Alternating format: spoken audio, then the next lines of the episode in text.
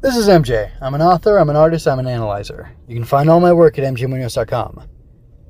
This is Story Over Everything, episode 23. If my calculations are correct, it should be releasing on June 16th, which is a Friday, bright and early in the morning, so you can get it and uh, listen to it right away and have that motivate you to do some writing that day or any other day that you might listen to it. But anyway, I am here to do the episode. I should be working on Grobug, uh, or sorry, rather, Grobug Tales, Chapter 8, which Grobug Tales Chapter 8 features the story of Glitch the Grobug from uh, Zev and the Broken Bonds. Grobug Tales, Zev and the Broken Bonds. And I don't know how much I've discussed my new style of titling but I very much like that because everything I, I because I basically want to write everything in a series format. I need a title, you know, nub or whatever, a universal title that applies to everything, and then I'm probably going to be going eponymous or yeah, eponymous, so naming it after a character, and then giving them a subtitle of some sort that is relevant to them and, and to the story. It's it's thematic to their story uh, even if it's a children's picture book, because all my children's picture books have themes in them, or you know, a theme each, and that's just kind of how I want to write. So, um, that being said, I am currently working on this Zev and the Broken Bonds, and what I like about that title style specifically for these books is that I can have that you know, with the and there, it, it puts some distance between the character and the subtitle. So that subtitle, Broken Bonds, can refer to Zev feeling distance from his cousins, but again, and his sister. Um, but you know, that's natural, right? Um, and it can also refer to Zev feeling, or rather, Glitch, the Grobug, feeling distance from the other Grobugs. So, or, or you know, the other characters, players in the game because they're you know in this game together.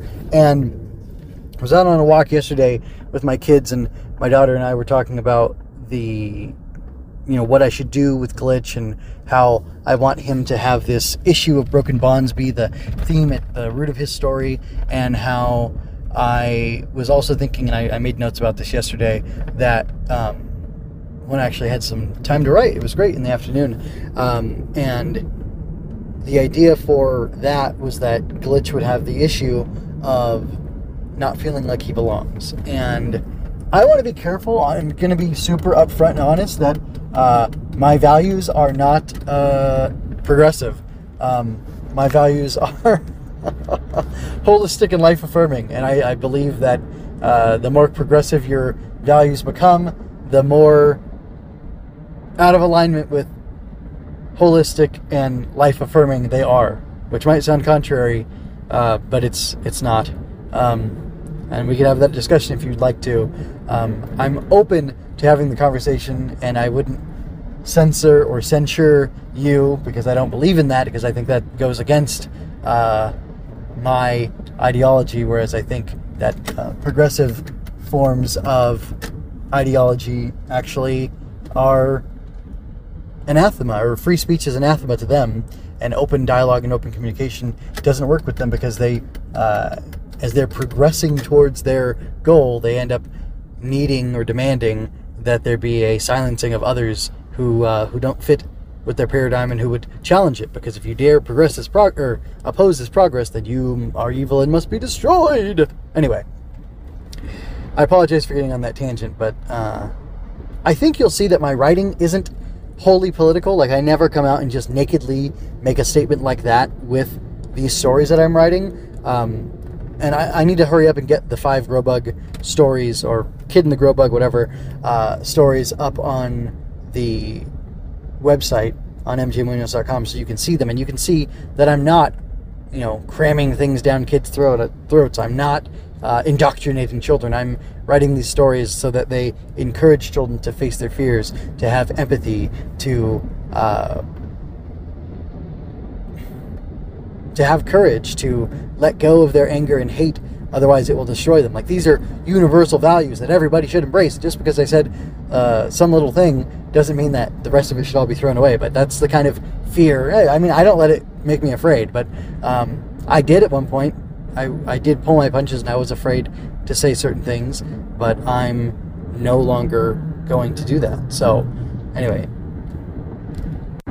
let me get back to my point. That tangent came from the fact that I was trying to say that I wanted the story of Zev and Glitch with these broken bonds initially to be something along the lines of when this is very much from Digimon, uh, Digimon Season 2 with BlackWarGreymon, I guess Season 3 in some ways, and I don't know if it has anything to do with Season 1 or not, um, Digimon Adventure, but um, that regardless of where you came from or who you started out as, that does not determine who you are, who you will be, and what your worth is. And I caught myself as I was saying these things out loud to my daughter that that sounds like progressive stuff, and that sounds like I'm condoning uh, surgeries and hormone therapies and things like that. And that's not the message I want to send. I instead I want to send the message that if you feel insufficient and less than because of where you are, where you came from, where you started, that it's not those things that matter, it's what you do with what you have and what you've been given that matters and that makes you who you are. Because Zev is still a boy. He's still his sister's brother. He's still his cousin's cousin. Glitch is still a video game character. He can still partner with Zev. Uh, it turns out that he's a Grobug, spoilers for the book. Um, and his actions, being heroic, being self sacrificing, using these strange powers that he has that he doesn't quite understand, even though all Critterbots have powers, are what prove in the end, especially him bonding uh, in a profound way with uh, Zev, kind of like how uh, Swoosh and uh, Ava did, uh, that he is in fact a Grobug. That is Glitch. Um, so it's not that there are no barriers, there are no boundaries, there are no fixed fixed ideas of fixed uh, not constructs, but like there's it's not that there are no fixed realities, and therefore you can just be whatever you will yourself to be. It's you have the capacity to be the best of yourself and your truest self no matter what gets in your way and no matter how difficult it is for you if you keep working at it and applying because that's what these guys do and it led me to the idea that uh, one that it was going to turn out that glitch was some sort of npc or unfinished enemy design or just an unfinished design in general from the critterbots game who ended up becoming a grobug through the sheer force of his will. But again that feels odd and that doesn't that feels incongruent with what I'm saying and it feels like it could be open for misinterpretation which I understand the whole the death of the author concept and if people want to misinterpret my words and my stories and what they mean to me and what they were intended for uh, what they what I the author intended them to mean to the intended audience and they and people want to take that and do whatever they want with it I can't stop them. I'll be dead one day. Uh, you know please God after 120 years. But um, you know we'll see what happens with that. Uh, and it's not up to me. I have the responsibility to write my stuff in the most robust way so that it proves itself and it, it, makes its own arguments and they are as clear as they can be to the audience who is reading them and they cannot be misinterpreted uh, as much as possible to say what I want to say. And it's my responsibility and it's my desire as the author to do that. So, that being said, I was thinking about having this conflict of oh well he's going to transform himself into being something else entirely and something else entirely that has nothing to do that violates the laws of you know reality. But in reality i was thinking it would be cooler if glitch was a grobug from the beginning a grasshopper type grobug and in order to stop the great darkness the great evil the great harm that would come to people from dr decay the villain in the game from uh, um, well, if the villain got out of the game, he could do whatever, right? So it's like, anyway, that that makes sense. It's a very common, simple thing.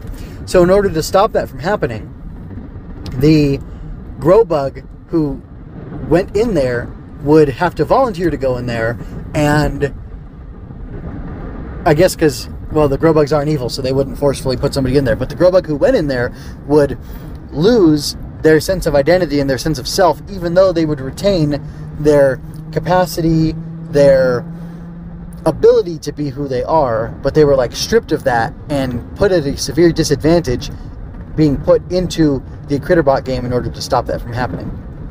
So that's what I'm thinking is the background of Glitch being the glitch in the Critterbot game and the way that it makes clear, simple, logical, straightforward sense for him to be able to ascend and break the barriers that are on him of these, you know, false memories or broken memories or whatever to eventually become who he is and fulfill the role that he was destined to. And I was thinking about this as saying that desire indicates destiny. Was it that what it is? Desire indicates destiny and destiny destiny indicates design. On. I think it's that desire indicates design and design indicates destiny. So if you realize that you love this thing, writing for example, it means that you were meant to be a writer. Therefore, it is your destiny to do your writing, to get your work out there. Hey, that's me. So the setup in Zev and the Broken Bonds, Grobug Tales, Zev and the Broken Bonds, is that Zev and Glitch both want to be acting with agency in the game world, in the world of the game, to help accomplish the mission of stopping whatever bad stuff from happening in the game. Uh, and ultimately, that desire is in them because, well, I won't say specifically that they're destined to be together and to work together like the Digidestined are. I'll say that they're highly compatible, and that gift of the game mysteriously comes to Zev through some means that we do not know. Well, that we do not understand in the narrative of the story, and I, as the author, don't know. So I couldn't tell you who put the game there, why it's there. I kind of have an inkling of an idea that it's tied to some greater thing going on that also relates to the fact that all these five kids are relatives, blood relatives with each other, and they're the uh, kids who get paired up with Grobugs in these five Grobug Tales books. Um, but again, I, am not even sure what that is. It's just a shadow of a thought in my mind, and I haven't made anything of it. I can't find the source to it. I can't, you know, it's not tangible yet. I can't get my hands on it. But anyway, uh, the idea is that they're maybe uniquely talented to do what needs to be done and to stop this force. Which you know, in the end, they they being uh, Zev and Glitch are the ones who are able to do that work and who are able to accomplish that task. And they're able to. They're the ones who end up stopping Dr. Decay in the real world. And then I actually, I, I don't know why I did this. I kind of set up like sequel bait that there might be uh, a Grobug Tales Zev book going forward where he um, goes around and catches or deals with other um, other characters, other Critterbots that have escaped from the game into the real world uh, at the same time that Doctor Decay did, and I don't. I've never read, watched, or uh, played Yokai Watch, but the concept of it kind of makes me think of Yokai Watch, especially because I had um, these gauntlets in the game, uh, in the story, and uh, Zev ends up getting a watch that uh, that Glitch is able to live in, basically. So anyway, I'm just setting up more stories for myself to write down the line. But anyway, my point is, yeah, I, I'm kind of going with this. You are what you want to do and you're meant to be that, so you should pursue that boldly, courageously, without stopping, um, doggedly, per- with perseverance. So maybe Glitch's story is about perseverance then. But also, when I bring in this element of this self sacrifice, that he was willing to do it and put himself at a disadvantage to do it, how does that weigh in with how does that weigh in or how does that factor into that idea? Maybe it's that even if you get lost along the way, if you're meant to do something and you're true to yourself, you will end up doing that thing, pursuing that thing, and accomplishing that. Which I think is a very lofty, high minded um, you know, warm, cozy thing to, to put out there. And I think I believe that's true. Yeah, I believe that's true. It's just, it's a difficult thing to believe, but I believe it's true. And that's a hopeful message that I want kids to have as well. So, that being said, I still don't know how exactly I'm going to start Zev's story. Uh, rather, Glitch's story. Because he's going to be telling his story to the other grobugs. So, if he is. Well, I don't know what his personality is at the moment because uh, I have notes written down about that and I have not referenced them recently. I found the problem. In my notes, I have Glitch named Glitch. But since I want all my grobug names to be onomatopoeic, since I want them to all be onomatopoeia sounds or words, onomatopoeia words, I'll say that say like that. Uh, his name was going to be Zert because I figured there might be a Zert, Zert, Zert kind of sound effect when he is glitching in the game, and uh, I don't know, he might keep glitching out of the game. That could be kind of fun. So, uh, and glitch doesn't really, it's not really a sound, right? It's a word, and I guess it can convey a sound, but I think Zert definitely works for that. And my wife likes it, and she uh, is a very she has a very good eye for things like that. So I'm gonna trust her and go with Zert. So Zert, uh, which is Z R R T, possibly T T, but for sure one T. Uh, Zert is loyal. That's his number one character trait. That's kind of the lens through which he sees everything. So, how can I use the concept, the emotional trait, the quality of loyalty to frame his story of being true to yourself and following your desire to determine your design and your destiny. Perhaps the idea for Zert is that he was loyal or true to himself in what he chose to do and how he acted, and that awakened within him everything that he needed in order to, like I said, be who he was meant to be and accomplish what he was meant to accomplish. And I would say there's a measure of loyalty in his story uh, as far as it regards saving Zev and being there for him and helping him. And maybe also there's loyalty to his fellow grobugs and to the cause of what grobugs do, which is you know protect and save children from these hobnots and you know other threats that other you know crazy supernatural threats or whatever that would harm them. So maybe I could factor in loyalty in that way too. That he's loyal to the cause, he's loyal to the people, he's loyal to you know his mission that he was given, which makes it make even more sense that he would awaken to that mission within uh, this other world where he had lost his identity because that is just so much who he is. So in the car yesterday, I was updating my uh, eldest two girls about what's going on with this book and just sharing some ideas and asking them for their input. And it basically, we had a long conversation. There was a lot of back and forth, but it, I'm now going to do some minor rewrites to Zev and the Broken Bonds. And uh, I don't know if I'd mentioned it earlier in this recording, but I don't know how the game that contained Dr. Decay, the, the Critterbots game, how it got to his house. So we're changing that all up based on their advice. Instead, Zev's family is going to. Uh, the suggestion was that they own an arcade, which I think is an okay idea. Um, I thought it was a little excessive at first, but then again, there's a.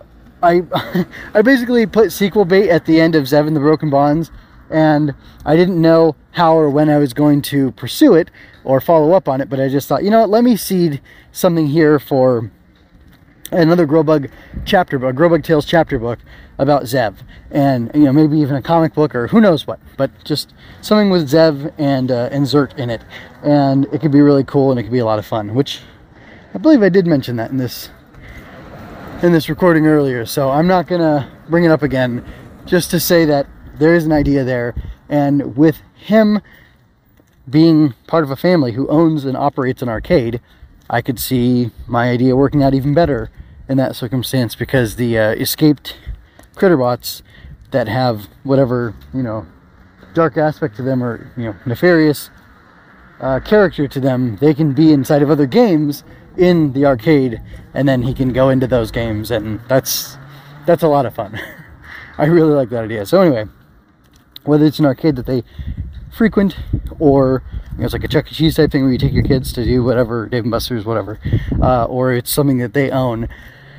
Uh, the family that is of Zev's family, um, or I guess Zev and Kat's family, uh, then it would make sense for them to be there and have the proximity and the familiarity and all that stuff. It'd also make a little bit more sense for why the parents lose track of the kids for so long, especially in today's day and age, and with helicopter parents and such. Which uh, I guess their parents would not be that, but regardless. Um, gives me some more understanding and justification for how that got there and it also gives me some more better understanding of how Dr. Decay got there and I think the idea is going to be that not that this game. Oh, we also created an evil, uh, an evil organization of critter critterbots. Oh, not critterbots, cybugs. So cybugs are this thing that exists. They were created by a like you know if robots are guardian angels and it's a fallen guardian angel type thing, an enemy, an adversary, a, a Satan, if you will, and he is involved in opposing the actions of the grobugs. So he sets up a bunch of adversarial stuff for them, including uh, him somehow producing little cybernetic creatures called cybugs, cyber bugs, that do his will to uh, cause harm to humanity in general and not just specifically counteract all the activities of the uh, the grobugs themselves. But you know, the grobugs are protecting little kids from certain things, and he's operating on a different in a different arena, but also he has a you know subdivision that messes with kids as well, just for fun, I guess. And anyway, uh, we had this great idea that he's either going to, and, and the cybugs are involved in Harmony and the Grobug as well. And it's kind of building this whole backstory for stuff that can be expounded upon with this, um, with this family who has all these interactions with the Grobugs, or yeah, with the Hobnots and the Grobugs. Um, so that's kind of interesting because I kind of wanted to a, a reason for them to all be so tightly linked and a reason for these things to be happening to all of them or with all of them and it just kind of makes sense so the family that has all this grobug exposure uh, is somewhere between destined to have an encounter with the uh, Dr. Decay, the villain that's coming out of the Critterbots game. Uh, they're somewhere between destined to have that encounter and they, uh, you know, like fate and, and everything lines up for them to uh, for the cybugs to send the attack of this evil video game thing through the arcade that they happen to own. Anyway, so more on that later, but I just think it's fun, a fun idea that, to think that these cybugs exist in this world and that they've made a video game company in order to uh, put forward their nefarious plans. That's not me saying video games are evil. Uh, I don't play uh, video games as much as uh, other people do, but I'm not wholly opposed to them. But it's just, uh, it's kind of funny that you know, video games will rot your brain or will do this or that or have that nefarious effect. I never really accepted or, or believed in that kind of stuff, but now um, in writing this, I kind of have that being the case. But it's of course a very narrow, uh, a narrow instance of that. So it's not like a wholesale attack on video games in general. But anyway, uh, I just I think it's a fun idea. I think it makes a lot of sense, and I think it adds a lot of flavor and adds a lot of flavor to the world and to the cybugs and to everything that's going on and it gives me an interesting way to link everything together especially if the cybugs are part of this group that seeks like the subjugation of mankind uh, for the I don't know what you would call that for the primacy of animal kind um, being reestablished. Because who was here first, man or animal? Animals, right? So why shouldn't they be the rulers? Why should the last thing to come to the planet be the latest model that gets the privileges and gets to rule and gets to be in control? And that's kind of what the cybugs and other other villainous organizations that they're associated with uh, have in common. So anyway, it's a, it's a you know decentralized, multi-layered series of attacks on humanity, um, which kind of ties into the some of the ideas I have for this superhero universe. That the Grobug tales are not the Grobugs aren't specifically really 100% supposed to be connected to that. It's kind of supposed to exist in its own little world. Like I don't think I'll ever have any of the superheroes show up in a Grobug book, but uh, I basically am writing. Um, to the characters in Grobug Tales to eventually then they have the same names as characters who end up in the superhero world. So there's a crossover, but it's going to be kind of like a soft, unofficial crossover or uh, you know linkage between the two worlds. But anyway, regardless, it's going to be fun. Um, but that's just uh, an update on on more developments I have. So I got to go back and do a minor rewrite in book five. Um, and as I was trying to do that this morning, because I, I actually did my writing, my 10 minutes of writing this morning, I found that I have the manuscript document that I have for Grobug Tales is very unorganized. And I have this habit of holding on to data. And I, unfortunately I've been keeping it all in one document so it's cluttered.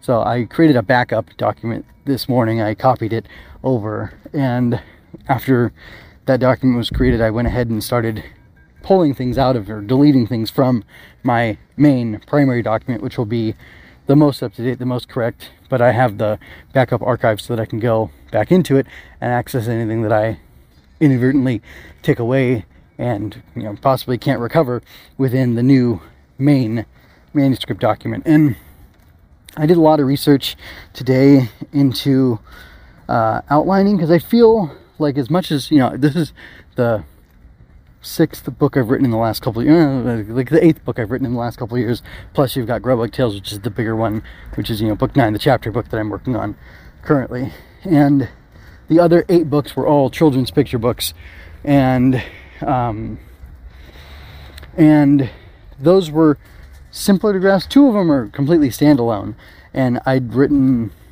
uh, at least two versions of each one before I was happy with the final version. And now with Grobug Tales, I wrote Ava first, then I wrote Rex, and I think I rewrote Rex, and then pretty much everything else since then. Uh, I've then, then the other three books, Harmony. No, I wrote Harmony like three times, um, and then Cat and Zev each once. But then I went back and I made a big revision to, or a good revision to Cat to make it make more sense. And now I'm adding these other elements into Zev. So this is like my, this is actually my third draft of Zev as well. But it's really the second draft plus these modifications I'm making. So.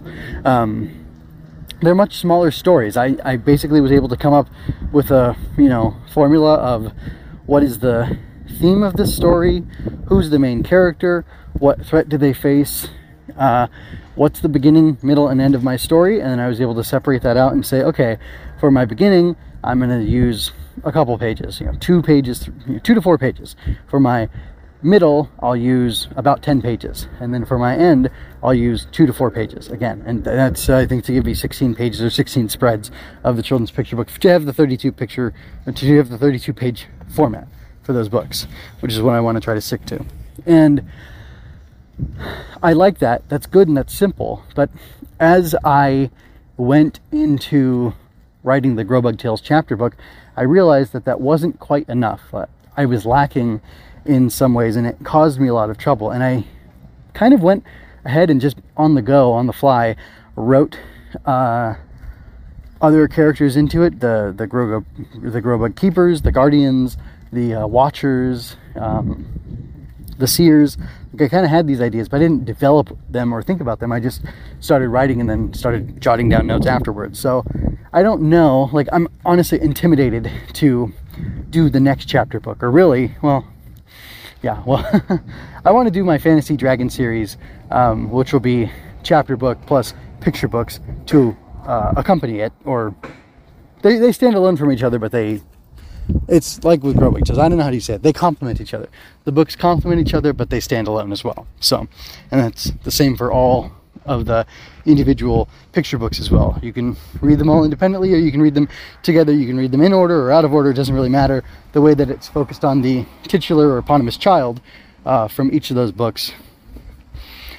It's an enriching experience to have read them all and to have greater context, but you don't need it to enjoy each book, which is good. And I don't even have like big recaps in it. I just have like mentions or nods or allusions to past events and different things that have happened. So anyway, uh, I prefer that style of writing. I think that's a better way to do series, but you know, I'm an untested, unproven author. I haven't published these things and put them out in the world and been able to measure measure their success by sales or reviews or anything like that. So that's what I'm pursuing. But anyway, I do have this dragon, and maybe because I'm nervous about moving on to the superhero books, which are going to be, you know, 40 to 60,000 words, and I want to do you know, big series. I want to do like, I, honestly, I want to do 12 books per character, and I already planned out at least uh, for one character, but for really more like three or four.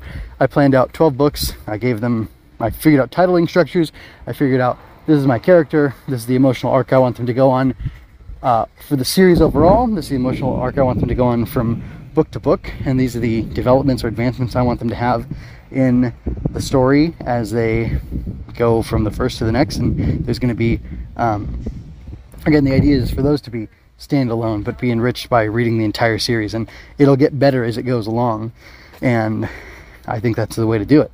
Um, but now that I've had this trouble trying to write these chapter books, uh, and I've had to go back and look into my notes and find that things are not organized like they should be, or they're not organized in a way that makes it easy for me to keep writing and to have a good handle on what I'm doing. Uh, it's honestly given me pause. It's made me a little nervous, and I want to get this Grobug Tales project over with as soon as possible as far as the writing is concerned. Then I'll have to do the illustrations and the publishing, or the formatting, the publishing, all the other stuff. Um, but then I want to take, I want to take my time, learn some lessons, and figure out how to structure a, how to really go from idea to book. Because, you know, I've looked up videos, I've read blogs, I've referenced different things that talk about doing that. And I thought, oh, great. I'll just follow this example and I, will know what to do. And maybe I haven't paid careful enough attention to those things, or maybe I, no, I think that's the case. I'm not going to besmirch the people who put out stuff like that because honestly, uh, I haven't given the time to those that they need. Um, Joanna Penn, who's a uh, who runs the Creative Penn, who is somebody whose work I really value as far as learning to become an author and things. Like I haven't read any of her her actual uh, fiction, but uh, her show's very entertaining and it's good and it's informative and interesting. She has this author blueprint, which you can find on her website. You give her an email and she gives you the, the thing. Uh, she emails it to you.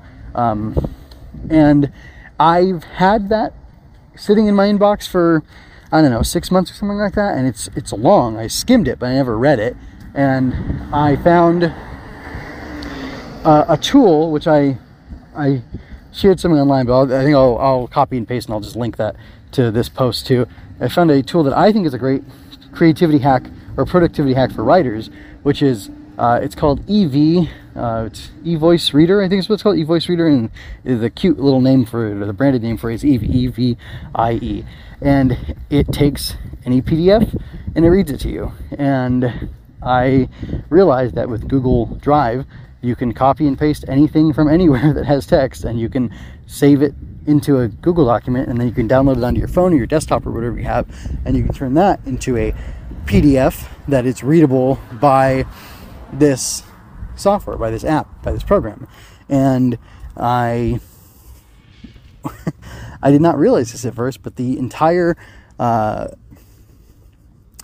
author blueprint that Joanna Penn put out, it's like a three three hour read, something like a three hour read according to the PDF or to the to the app. So uh, I skipped a chunk of it. I listened to the like the beginning chunk of it, and then or like the beginning part of it. I then i skipped to the end. Not to the end. I skipped over a portion because i didn't think it mattered. It was about marketing because um, you know she says later on in the book if you like you shouldn't be worried about marketing or publishing right now if you haven't written your book. So i, I skipped ahead to stuff that was going to be more relevant to me uh, figuring out you know the process of not the craft just the process. How do i tell the story or you know how do i make the outline? How do i structure my writing so that I can go to my outline and reference that and you know continue to work off of that to build my book you know chapter by chapter scene by scene? And it was really interesting. I have got about 10 minutes left in the audiobook I don't know if that's factoring for because I'm listening to it at uh, more than you know one on one to one speed I'm listening to it at like 1.5 so uh, I don't know if that's 10 minutes or if that's actually 15 minutes that I have left to listen to but I'm going to finish listening to that uh, today and it really struck me that like I have not been going about this the right way. And she was talking about in that book, um, or in the in the guide, that you need to set aside a time every day or whatever interval you choose and write consistently in that amount of time. And I think I've mentioned that I want to do this 10 minute writing and this 10 minute drawing thing. And I want to do it, but I haven't done it. So uh, if I haven't done it, how much do I really want to do it? I think my actions betray my intention or my focus, will, or determination. And I want to have that focus and will and determination. So, like last night, it was really late, but I went ahead and made myself draw. This morning, I got up and I made myself write. And I was thinking about making myself draw right now because I really want to read a manga to do a review thing for one of my, you know, podcast review side project things to try to help, you know, market myself through podcasting to people, which is good. But like, I, I need to be doing the work. I need to be writing books. I need to be making art. I need to be making myself better. And the last couple days, when I have done art, I've been uh, making up book covers for the Grobug Tales books, which is I think is a legitimate use of my time. And I'm I'm function stacking. I'm sort of practicing. I'm practicing composition, I guess, and because I'm, I'm, not doing like really nice drawings, just rough sketches, thumbnails, basically for my artist uh, who I've contacted, and um, you know that's good. I think I did. What did I do? I did. Yeah, I've I've done four of the six covers. So you know today when I draw again, I'll be working on cover number five hopefully I can get five done and then I can figure out what to do for the chapter book as well. And then I'll be able to share that with the artists and, you know, move forward, move myself forward one little bit as far as writing is concerned. But, uh, you know, I did write this morning and in this, I'm supposed to be dictating right now, but I'm not. I'm not doing that at all. I'm talking more about, um, kind of like making notes and I'm sharing the process because that's kind of the point of story over everything. Like I want it to give me, I wanted it to be something where I could just talk about every story I like because that's what's important. But it, as time went on, I I wanted to uh, focus it on my development as an author, my journey in becoming a published, successful, extremely successful author who's prolific and has works that are celebrated by people and enjoyed and that make him and his family lots of money and make me and my family lots of money. Like that's that's the goal, and that's what I'm trying to do here. And uh, I thought it would be beneficial to kind of speak very openly about not only my process but about my I don't know lack of discipline in the process, and uh, not just speak on lofty inconcrete things, which I can't think of a better word for inconcrete things, and then talk about the fact that I'm not, you know, writing every day like I should be. I'm not drawing every day like I want to be, because that's part of my creative process as well and part of you know I want to develop that drawing skill because honestly I'd love to be my own illustrator. But right now I don't think that would be good. Um, so you know it was interesting in the in the gosh in the author blueprint that she wrote um, kind of saying you need to devote that time and she was saying for her she gets up early, extra early in the morning, and would work. And she'd set a word count. And like most, you know, like Stephen King's got a, I think a 2,000 word count or 3,000 word count or something like that. And you know, uh, I thought that's a great idea. I should not just try to write 10 minutes a day and try to draw 10 minutes a day and say, oh, I'm going to do this. I should just schedule myself the time and then every day, maybe it will be in the morning. Uh, my mornings are sometimes crazy, but that's not an excuse. That's just information. Uh, regardless, I need to find that time and just devote 10 minutes to the writing and 10 minutes to the uh, to the art and keep putting myself there every day and developing my craft every day and figuring out how to do that and not being distracted by book covers and new book ideas because if I'm not finishing books, which again, I have finished eight books. I've got More Than Milk, which is a breastfeeding book I wrote for my wife. It's really cool. It's a nonfiction. Uh, my daughter's doing illustrations for it. I've got the five Grobug Tales kid books, and that's, uh, you know, Rex, Zev, Ava, Harmony, and Cat. Uh, and then I'm, and then I have Superheroes Get Hungry Too, which is a cute, fun book with superheroes, all superheroes that I created, and uh, these people are being recycled and reused and put back into my Holy Heroes universe, which is this idea I have that like basically, if you combined the Marvel Comics universe with something fantastical, kind of like, uh, I don't know, like Tolkien, but brought it to modern day, like, because if you if you read like the Silmarillion, there's a creation account basically where you know his version of God creates the universe, and then uh, like basically the thing that um, Mor- is it Morgoth the Malevolent? I want to say Morgoth the Malevolent is what Sauron served in the previous age um, and in like the second age, and then at the end of the second age, there was all this destruction. People fled to Middle Earth, or whatever. In the third age, those kingdoms got established. Blah blah blah. Basically, there's just like a creation account tied into, you know, Tolkien's lore, and like there's a Satan type figure who you know the servant of that dark master is sauron who causes all this trouble. And like that's super cool and i like that idea and i like this idea of like what if superheroes existed? What if it was kind of like the book of judges where there were these people who were chosen by god to have this power for you know just purposes? And i thought well yeah that'd be really cool. I'll do book of judges. And then as time went on i thought well i can take these superheroes and make this unified superhero universe where i have all these different characters going through all these different things. The power source is god. Then there's enemies who their power is the devil doesn't really make sense, but if you like really examine uh, the highest levels of like spiritualistic or mystical thinking, um, like if everything like it's not like it's not so simple. It's not you know Cobra and GI Joe or whatever. It's like you know if God is everything, if God is one, then that means that He's one and one and only, and everything is Him. Even the evil that we see and perceive in this world and experience in this world is in some way, shape, or form from God or given energy or life vitality through Him in order to put us through what we go through because, like I've said recently, all of this is happening for you, not all of this is happening to you. So it's this very interesting mystical concept that, like, the construct of creation is here and nothing, because if God is God, and if God is sovereign, then that means that even like you know a Satan or devil type figure cannot be an actual contradistinction to God. That figure can never win. They never can achieve victory. And what would it look like in a world like our own, where I believe all those things are true, but there were superheroes? Well, then the talented people, the people who are good at things, the people who are powerful, yeah, they may be privileged disproportionately and have all these advantages that other people don't have and it you know it's not fair but you know fairness isn't the uh, the, me- the measuring rod um, to compare to everything. It's it's the truth. It's the truth that we live in an unfair world.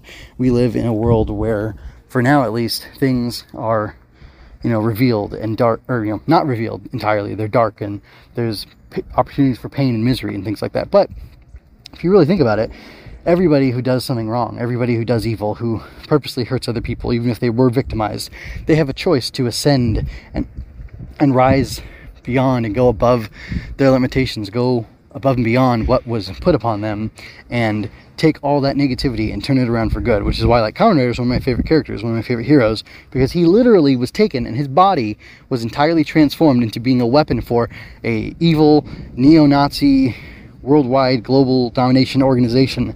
And because his mind was yet left intact, his mind and his heart or his soul were left intact uh, he was able to break away from them and become a warrior who used the power of evil against evil for the good. And I love that. And so I thought about having these people be kind of like the judges from the book of Judges, these superheroes in this other world I'm creating.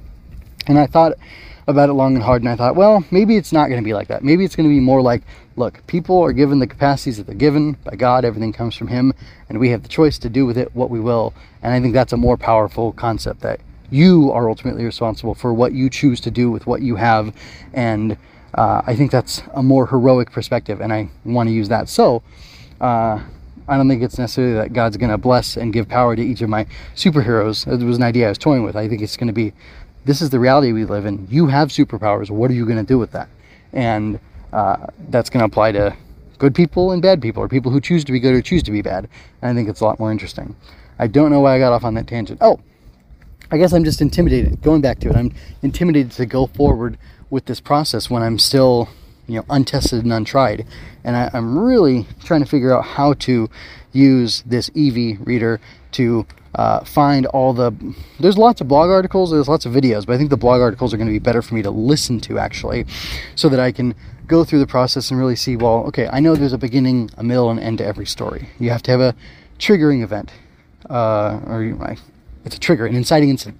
You have to have the inciting incident or the trigger.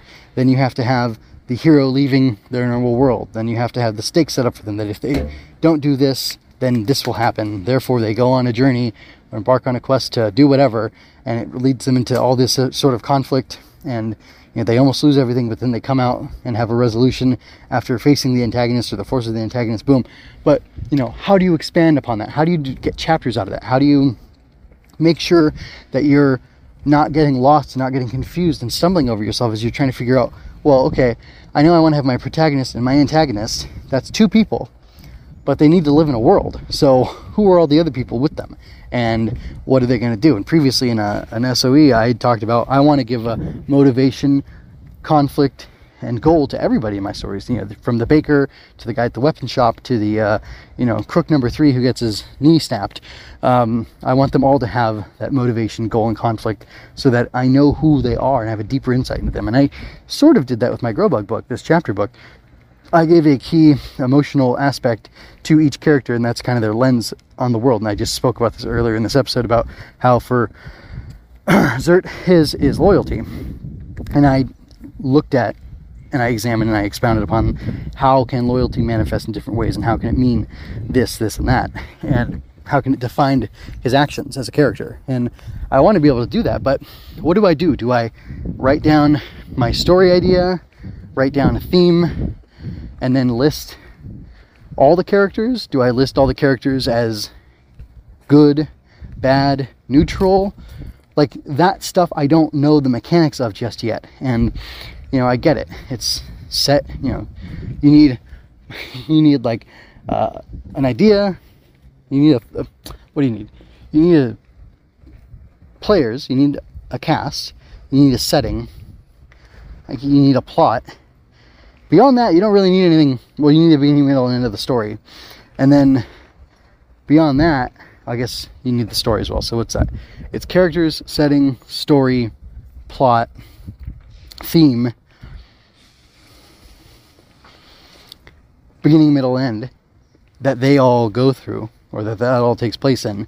But beyond that, how do you take the next step? How do you figure out in how do you I guess cast all your characters and determine who they are and what they're about and how do you do that and then start writing the rest of your book or your story and then when new ideas come up and new characters emerge how do you plug them in what's the structure of the i don't know series bible or you know mega outline that has all this stuff in it? Or do I need to have an outline and then separate things? I don't quite know yet. And I'm trying to figure that out. So, um, again, before I move on from Grobug Tales, I'm going to finish refining my manuscript document for now. And I don't know if it should be called something else. Should it be called, you know, outline or Bible or series guide or what? I'm not sure yet. Um, but, you know, I have these five, really six Grobug characters in these different books, and then uh, they all appear in Grobug Tales, whatever the first book is called, and you know I need to keep them consistent, and I do feel like they are consistent now, but I just didn't have a good place to reference all that information for them. So I guess I don't know. I, am gonna have to redo, and maybe it was foolish of me. Maybe I need to make sure I have separate from each other a document that's, you know, series Bible, and then outline, and then the individual manuscript separate from that. Three documents, it seems excessive, but maybe it'll be a lot easier to truncate things and keep them in order uh, if I have them like that. And I can cross-reference between all of them. I can have my outline going, I can look to my series Bible, and I can look to my manuscript. And as I'm filling in the manuscript, you know, rough draft or third draft, whatever, I can look back at the series Bible to see if details match, and I can look at the outline to make sure I'm putting in the proper stuff. So, yeah, anyway, I'm gonna I'm gonna think about this more. I might have more to say, or it might be time to wrap this up. I'm not quite sure yet. To sum up, I think that what I need to do, for now at least, to develop the discipline and the craft is to make sure I'm writing that minimum 10 minutes a day. Uh, make sure that I'm journaling on that, which I've already started working on my journal, which is just going to be using the uh, the weekly roundup post that I did last week. Uh, Saturday night, I pu- published that. It had well, anyway, you'll see. Um, but I, I, added more to it. I added a, basically a chart for tracking my drawing, uh, 10 minute drawings, and my 10 minute writing. And I'm also going to log my word count there. And the idea is if I go back to that every single day and fill in the information then, because I've, I've half forgotten what happened earlier in this week. Um, so I'm just filling it in as I can now, and it's imperfect. And next week will be better. Um, hopefully, I'll actually touch that every single day and fill in that information, and I'll have good information to put in there. I'll, I'll have my word count, um, and then I can start m- creating a metric for myself to measure what I'm doing and aside from that, I will investigate further into different things, figure out the whole outline process, and maybe I'll even create a uh, my own outline because I went through a bunch of documentation and have seen different things, and I still have a little bit of a hard time wrapping my mind around. Well, I've got beginning, middle, end. I need to have you know, the inciting incident, the you know, status quo, uh, inciting incident, and then all the struggles or conflict, and then the you know climax and denouement and resolution. Which is denouement separate from resolution? I can't remember anymore. But like, I need to have all that stuff so I can reference it and figure out who my characters are and what they're going to be. So I'm going to do that restructuring that I talked about with my documents and clean things up. And hopefully, uh, with that effort and with the daily writing, and I'm going to have, aside from doing the 10 minutes of creative writing, I'm going to have my restructuring stuff that I'm going to attend to. Uh, I should do that daily as well until I'm all good to go and have everything set up the way it needs to be to facilitate me doing the writing uh, in a more consistent, better way and have a, a better flow so I'm not losing myself and stumbling through. So anyway, that's the uh, that's the plan. That's the idea. That's what I'm thinking. And I think with that, that'll help me create a path to, to success for myself with writing, and it'll free me from having to reinvent the wheel all the time and cycling through all this crud in order to get to the good stuff and get to just writing what I want to write the way I want to write it so that I can get it finished and then you know marketed, published, and all that stuff and out to the wide world. So uh, I'm going to go ahead and conclude with that. Uh, I encourage you to check out everything I have over at the website. Check out the weekly roundup post to see all the different stuff I've done. Maybe I'll even link to last week's and this week's story over everything post. And uh, check out uh, Ava and the Grobug uh, for now. And I will hopefully very soon, which is something else I should I, I should make a schedule for myself in my notes of what I want to do in the log. This is what I'm doing. That's what we've done this week, and this is what I want to see happen over the next couple weeks. Also, uh, I'm going to read uh, George MacDonald's The Princess, The Goblin Princess, The Princess and the Goblin, and that'll be for Story Over Everything. I'll do Skimming Leaves for June 30th, 2023. So you can look forward to that. Check out that book. You can get it at the library. You can get it free on Audible, or not on Audible. You can get it free lots of different places. You can get it free on LibriVox. And uh, anyway, it's a delightful book. Very charming. You should check it out. And I'll be doing that over the next week or so and getting ready to have that casual book chat that I so much want to do and keep doing. I thought about not doing it this month, but I said no, I should do it. It's a short book. Maybe it's only like five hours long, and uh, it'll be nice for me to just enjoy that book and get to talk about it. So until next time, folks, take care. This is MJ signing out. I hope you enjoyed that. Go to mjmunoz.com to leave any questions, comments, or other feedback you might have. There you can find all of my analysis, art, and fiction. I cover books, tokusatsu, comic books, anime, and more. Look around, you're sure to find something else that you'll enjoy as well. This has been a Story Over Everything production.